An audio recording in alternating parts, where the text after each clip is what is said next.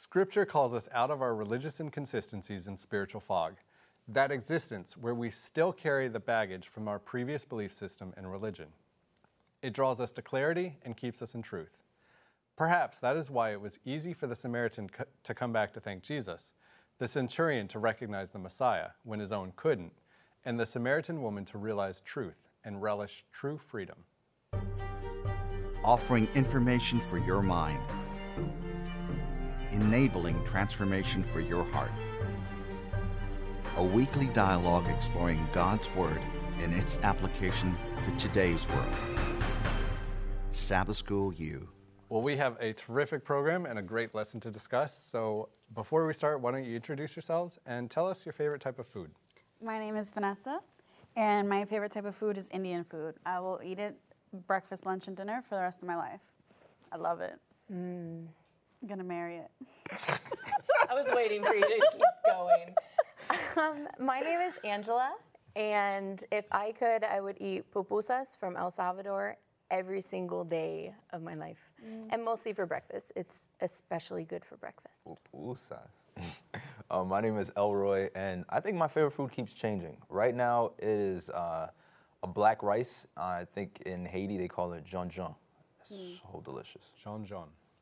I feel a potluck coming on. Let's do it. Let's do it. And my name is Phil, and I'll say my favorite type is Ethiopian. And I, I have a lot of fun just eating with my hands. So mm. that's that's a bonus. Okay. Nice. You could do that with other foods too. I Soups. could, I could. Cup it.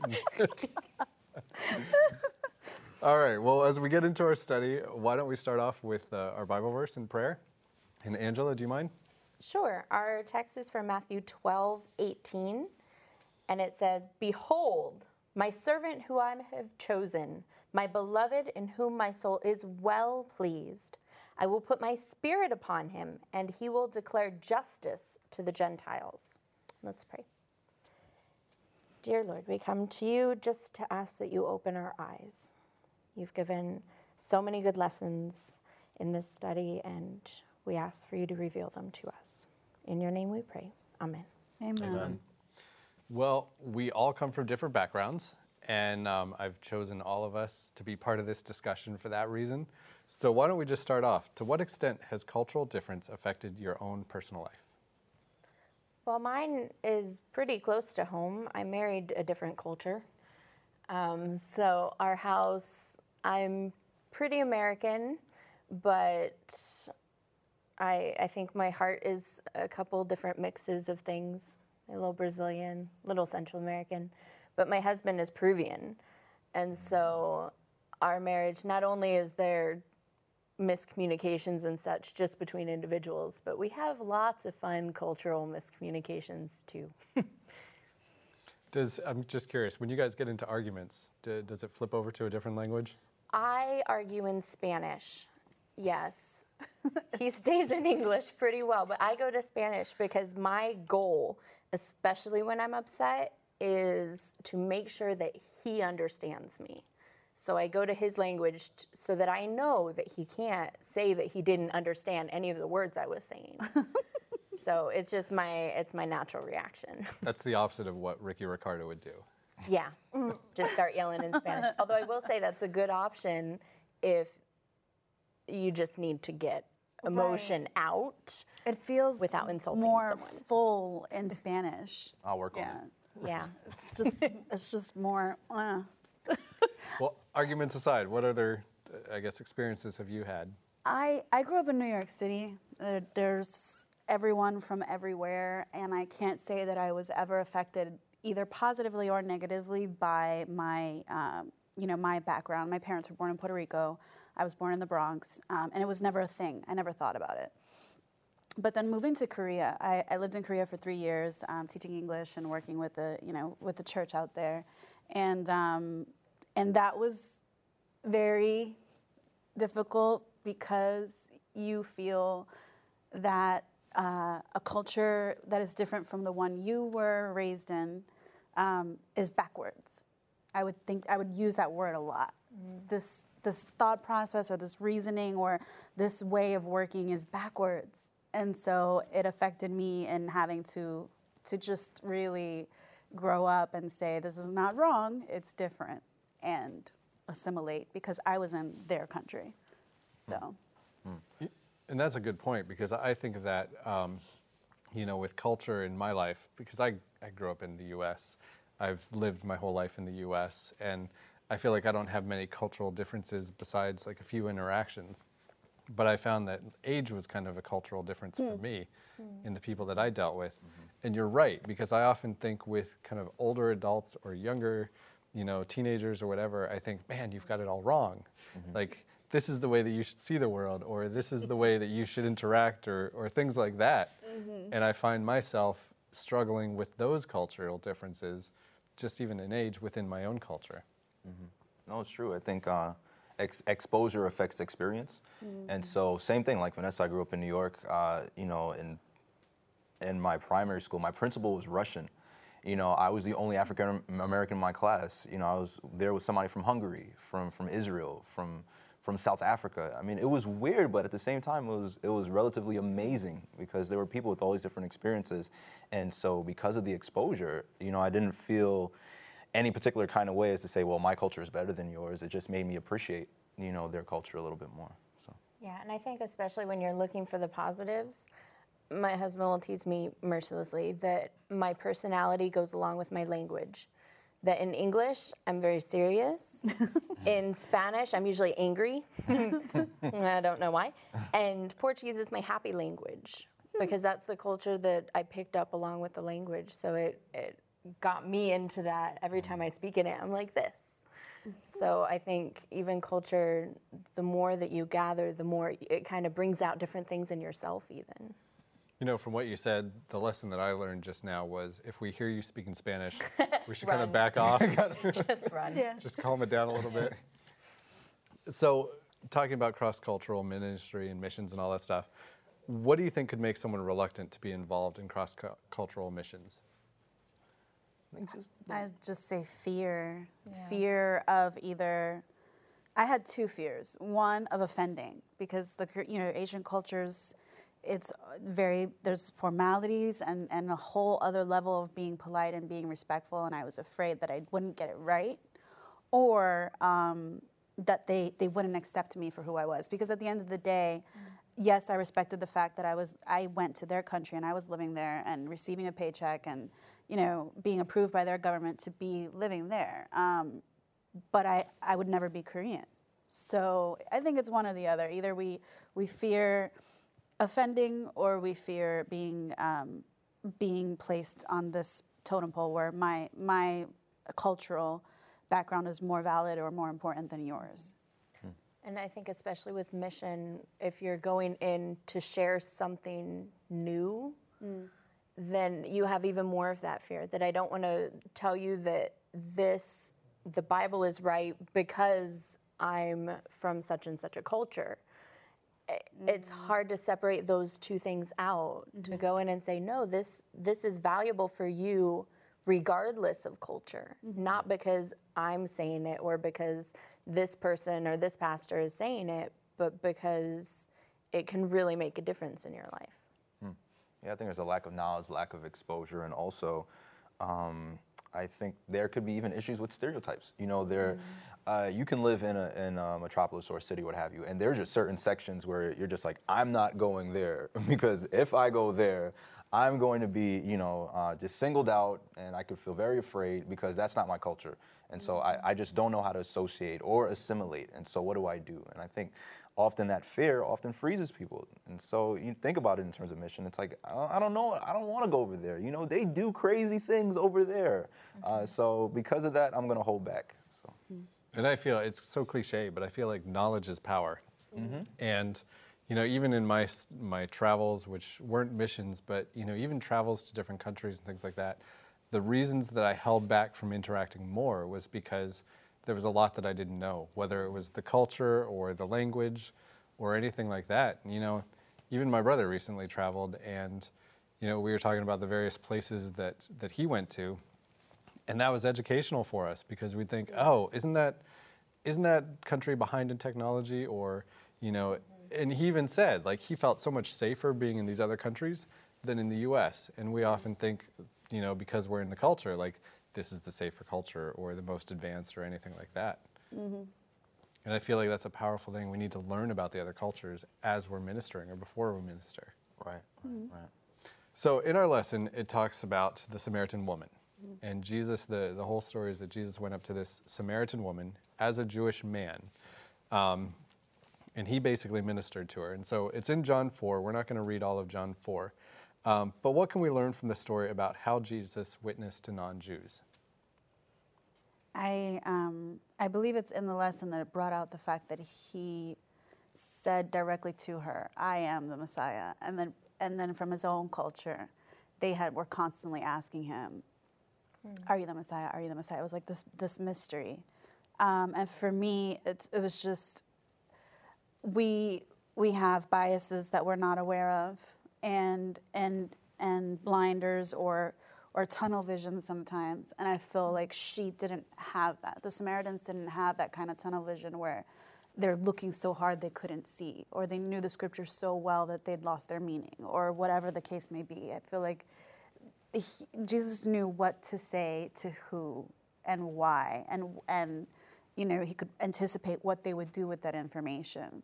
Whereas if he had just been so direct with the Jews, it would have had a very different result than he was so direct with her, and she immediately went and carried the message of hope and love, um, because because she was from a different culture.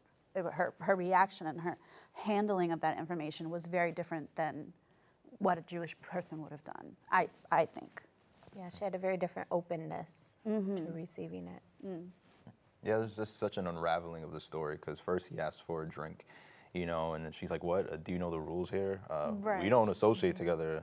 Uh, goodbye." You know, but he goes beyond that, and he doesn't just call her out, um, you know, with the whole water instance, but the deeper meaning, like the the people that sh- that she was living with, you know, the guys that she was living with in her lifestyle, and so eventually she's like, "Wait, what a minute? Like, are you a prophet? Like, you must be a prophet or something." So the the conversation grows deeper and more intimate in a way, and Christ is like, "Not only do I want am I asking for water, but I also want to give you, you know, water. So uh, I think there was a, such a beautiful exchange there. Yeah, and it it almost seems like it was such a short amount of time, but it, it seems like he was going through a process of building a relationship with her. And he didn't just come to her and say, This is what I can give you, this is who I am, and leave it at that. But he really he engaged with her. He you know, went beyond just what she was saying and just even what he was saying. He went deeper into all of that, like you said, in a more intimate way. But relationships are often some of the best ways to understand people, especially from different cultures. Right. Because you can study about them, mm-hmm. but then it's such a big overview and you get such a different picture. But when you develop a relationship with someone and really kind of get into, well, why are you saying this? What is it that you're really wanting? Then it's a completely different understanding because, like you said, there's so many different ways to be human. And that's what he dealt with. He dealt with a human, regardless of, Right. of what her culture was.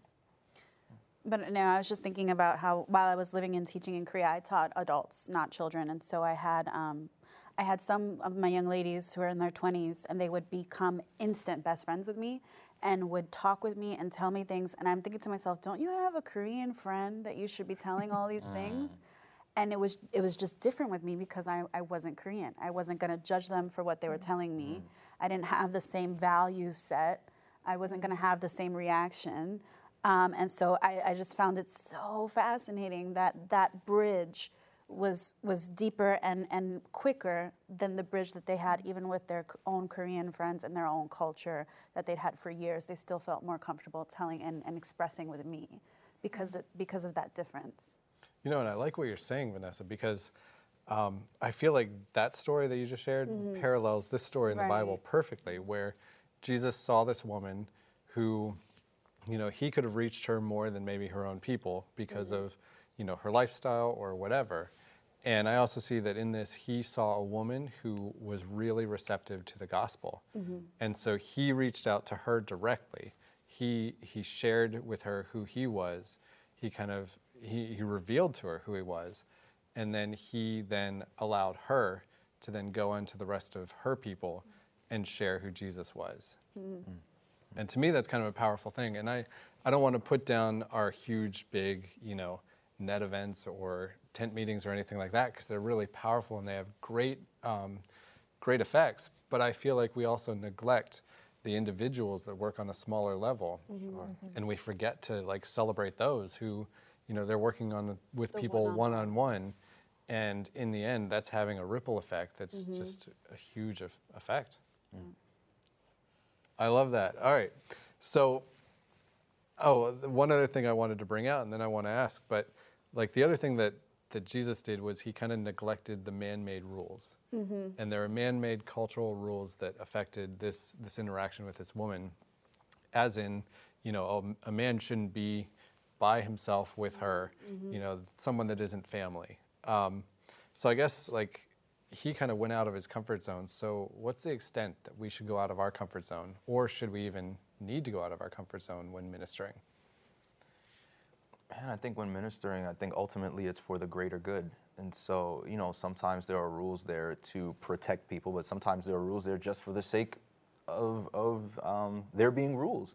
And I think if you break those rules and you're ultimately doing it for trying to uh, change the person's life or trying to help deliver that person, and then, then I think it's okay. And I think that's what Jesus did. He was such a revolutionary in that case where he just says, you know, forget the rules. I understand what man says, but I am the man. I am the man. I am not uh, the, the rules that combine uh, or constrict your life. I'm the one who's actually going to, to deliver you. I am the water that you're really searching for. So, I, I my favorite saying is that you need to know the rules in order to break them properly.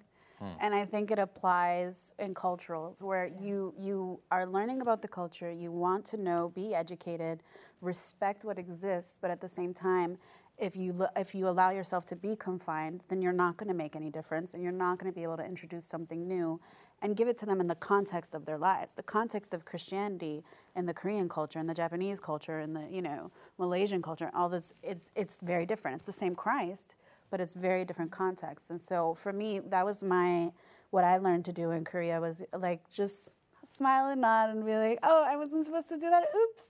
But I got my message across, and now, boom! It's like, "Ooh, tell me more about Jesus. Ooh, let's read the Bible," because it's provocative when you when you cross what can be crossed, um, and the Holy Spirit's leading. Well, and there's you've got the example of the Roman officer who he understood the rules between Romans and Jews, where like a Jew wouldn't go into a Gentile home. Right. So he never invited Jesus to come Right. and to, to heal his servant like in his home. He went out mm-hmm. and, and asked Jesus for the healing. Mm-hmm. And I, I love that because he he had the faith and the faith wasn't going to hold him back from asking for healing from Jesus, but he also respected the culture. Mm-hmm. And so he was going to to work according to that so that he wasn't asking, you know, for Jesus to break his culture. Mm. Yeah, I think I see a lot of people, like rules, in my opinion, are there in some extent to protect us. I see why they exist. But I also see people who go a little bit beyond rules for a purpose of, of reaching someone.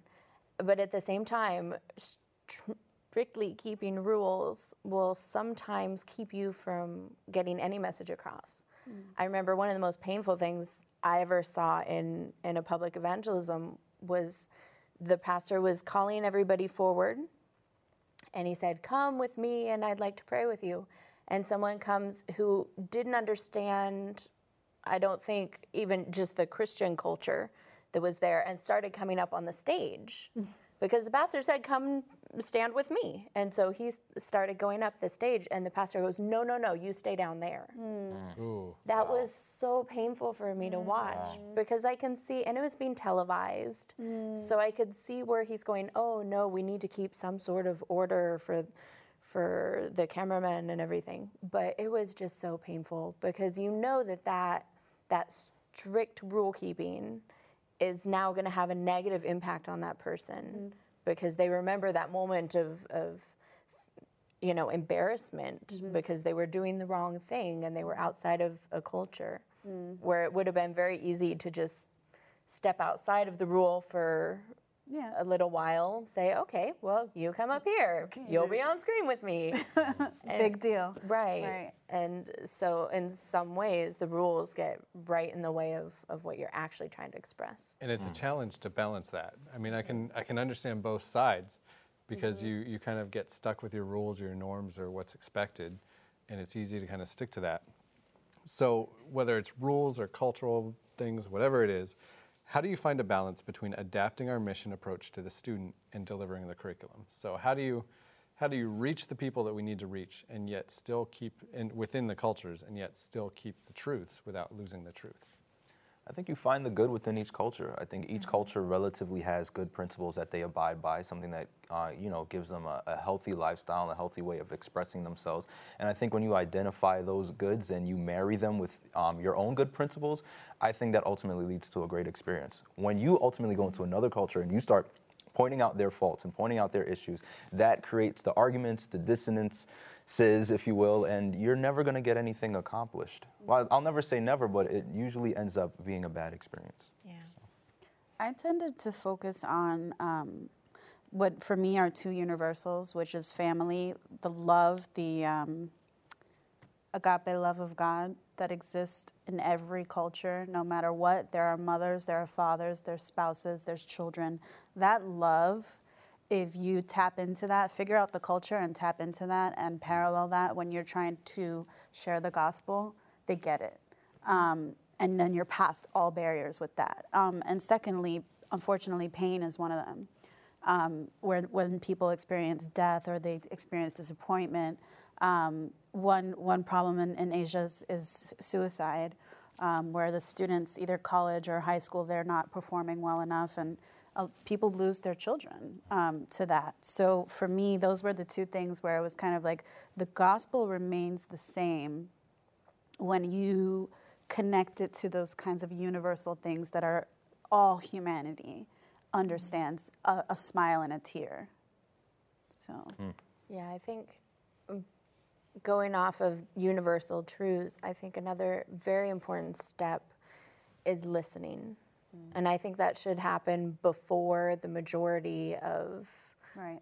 of anything takes place because as you listen to an individual, as you listen to multiple individuals within a culture, you start to see and identify some of these issues that keep coming up or universal truths. Mm-hmm. And you realize what's important to them, what their way of thinking is, how they process. And it makes it a lot easier to link that with, with truth that you have and with lessons that you're there to, to help give them instead of just coming in and going, listen, I know you're all like this. Let me tell you. Mm-hmm. Because not only does that create barriers right off, mm-hmm. because you're setting yourself self up as the expert, most people are much more willing to listen and even willing to ask you about your beliefs if you've listened to them first.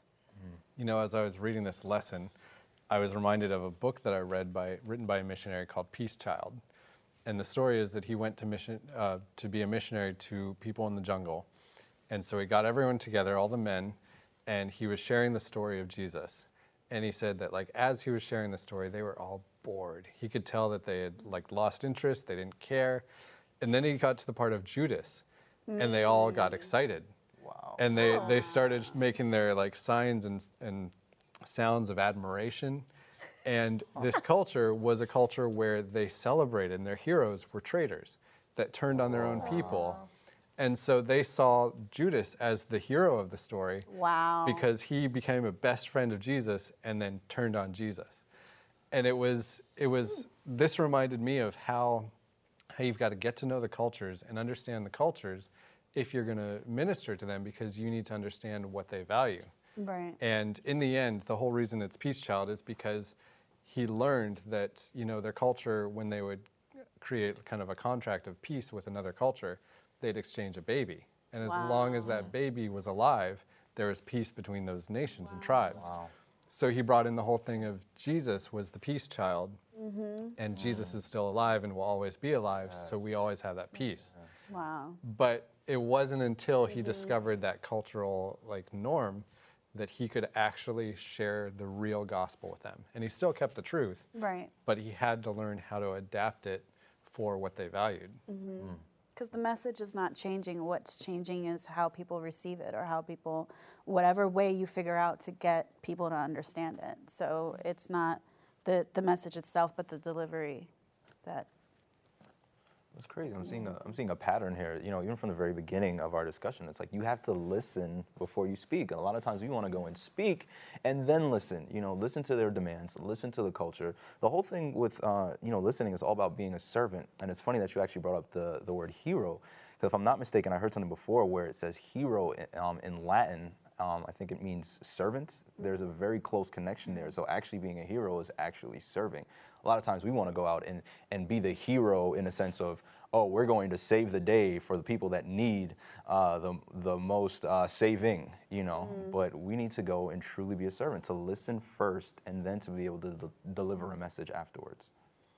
And my wife and I were talking about this, and she brought up a good point, which goes along with what you're saying. She went to two universities. One would do a lot of missions outside internationally. And, you know, she even signed up for a mission trip where I think all they were going to do was play soccer with kids in this other country. Mm. And she thought, like, like that's a benefit, but is that really, are we really doing mm. what that community needs? And the other university that, that she went to would have a lot of clinics and a lot of things for their community. And they kind of, they'd look internally to their area, see what the need was, and then they'd say, all right, so how can we meet this need?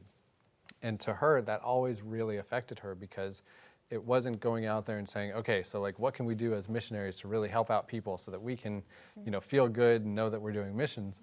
It was more of like, all right, so what does the community need that we can we can meet and we can use our resources and talents to do? Right, right, right. In just a couple of sentences, um, tell me kind of what you learned from this, your favorite point of this whole lesson. I think my favorite point is that God is very individual. He reaches us all in, in different ways, in the ways that we need, and He takes us all on very different paths. For me, it's um, the beauty of diversity, and and you know when we have a problem, we want everybody to be like us. But at the end of the day, how boring and how lifeless you know would this world be if we were all the same? So it's kind of seeing the beauty of God through all our differences, and we can still be united, even despite how radically different we think we are. For me, everyone has a need. And, you know, I think it's just best to meet it their way, but through God's will. Well, thank you very much for joining us. I've really enjoyed this discussion. If you would like to contact us, please visit our website at www.sabbathschoolu.org. That's www.sabbathschool, the letter U.org. Remember, the goal of Bible study is information and transformation. It's for the head and for the heart. For Sabbath School U, I'm Phil Riley.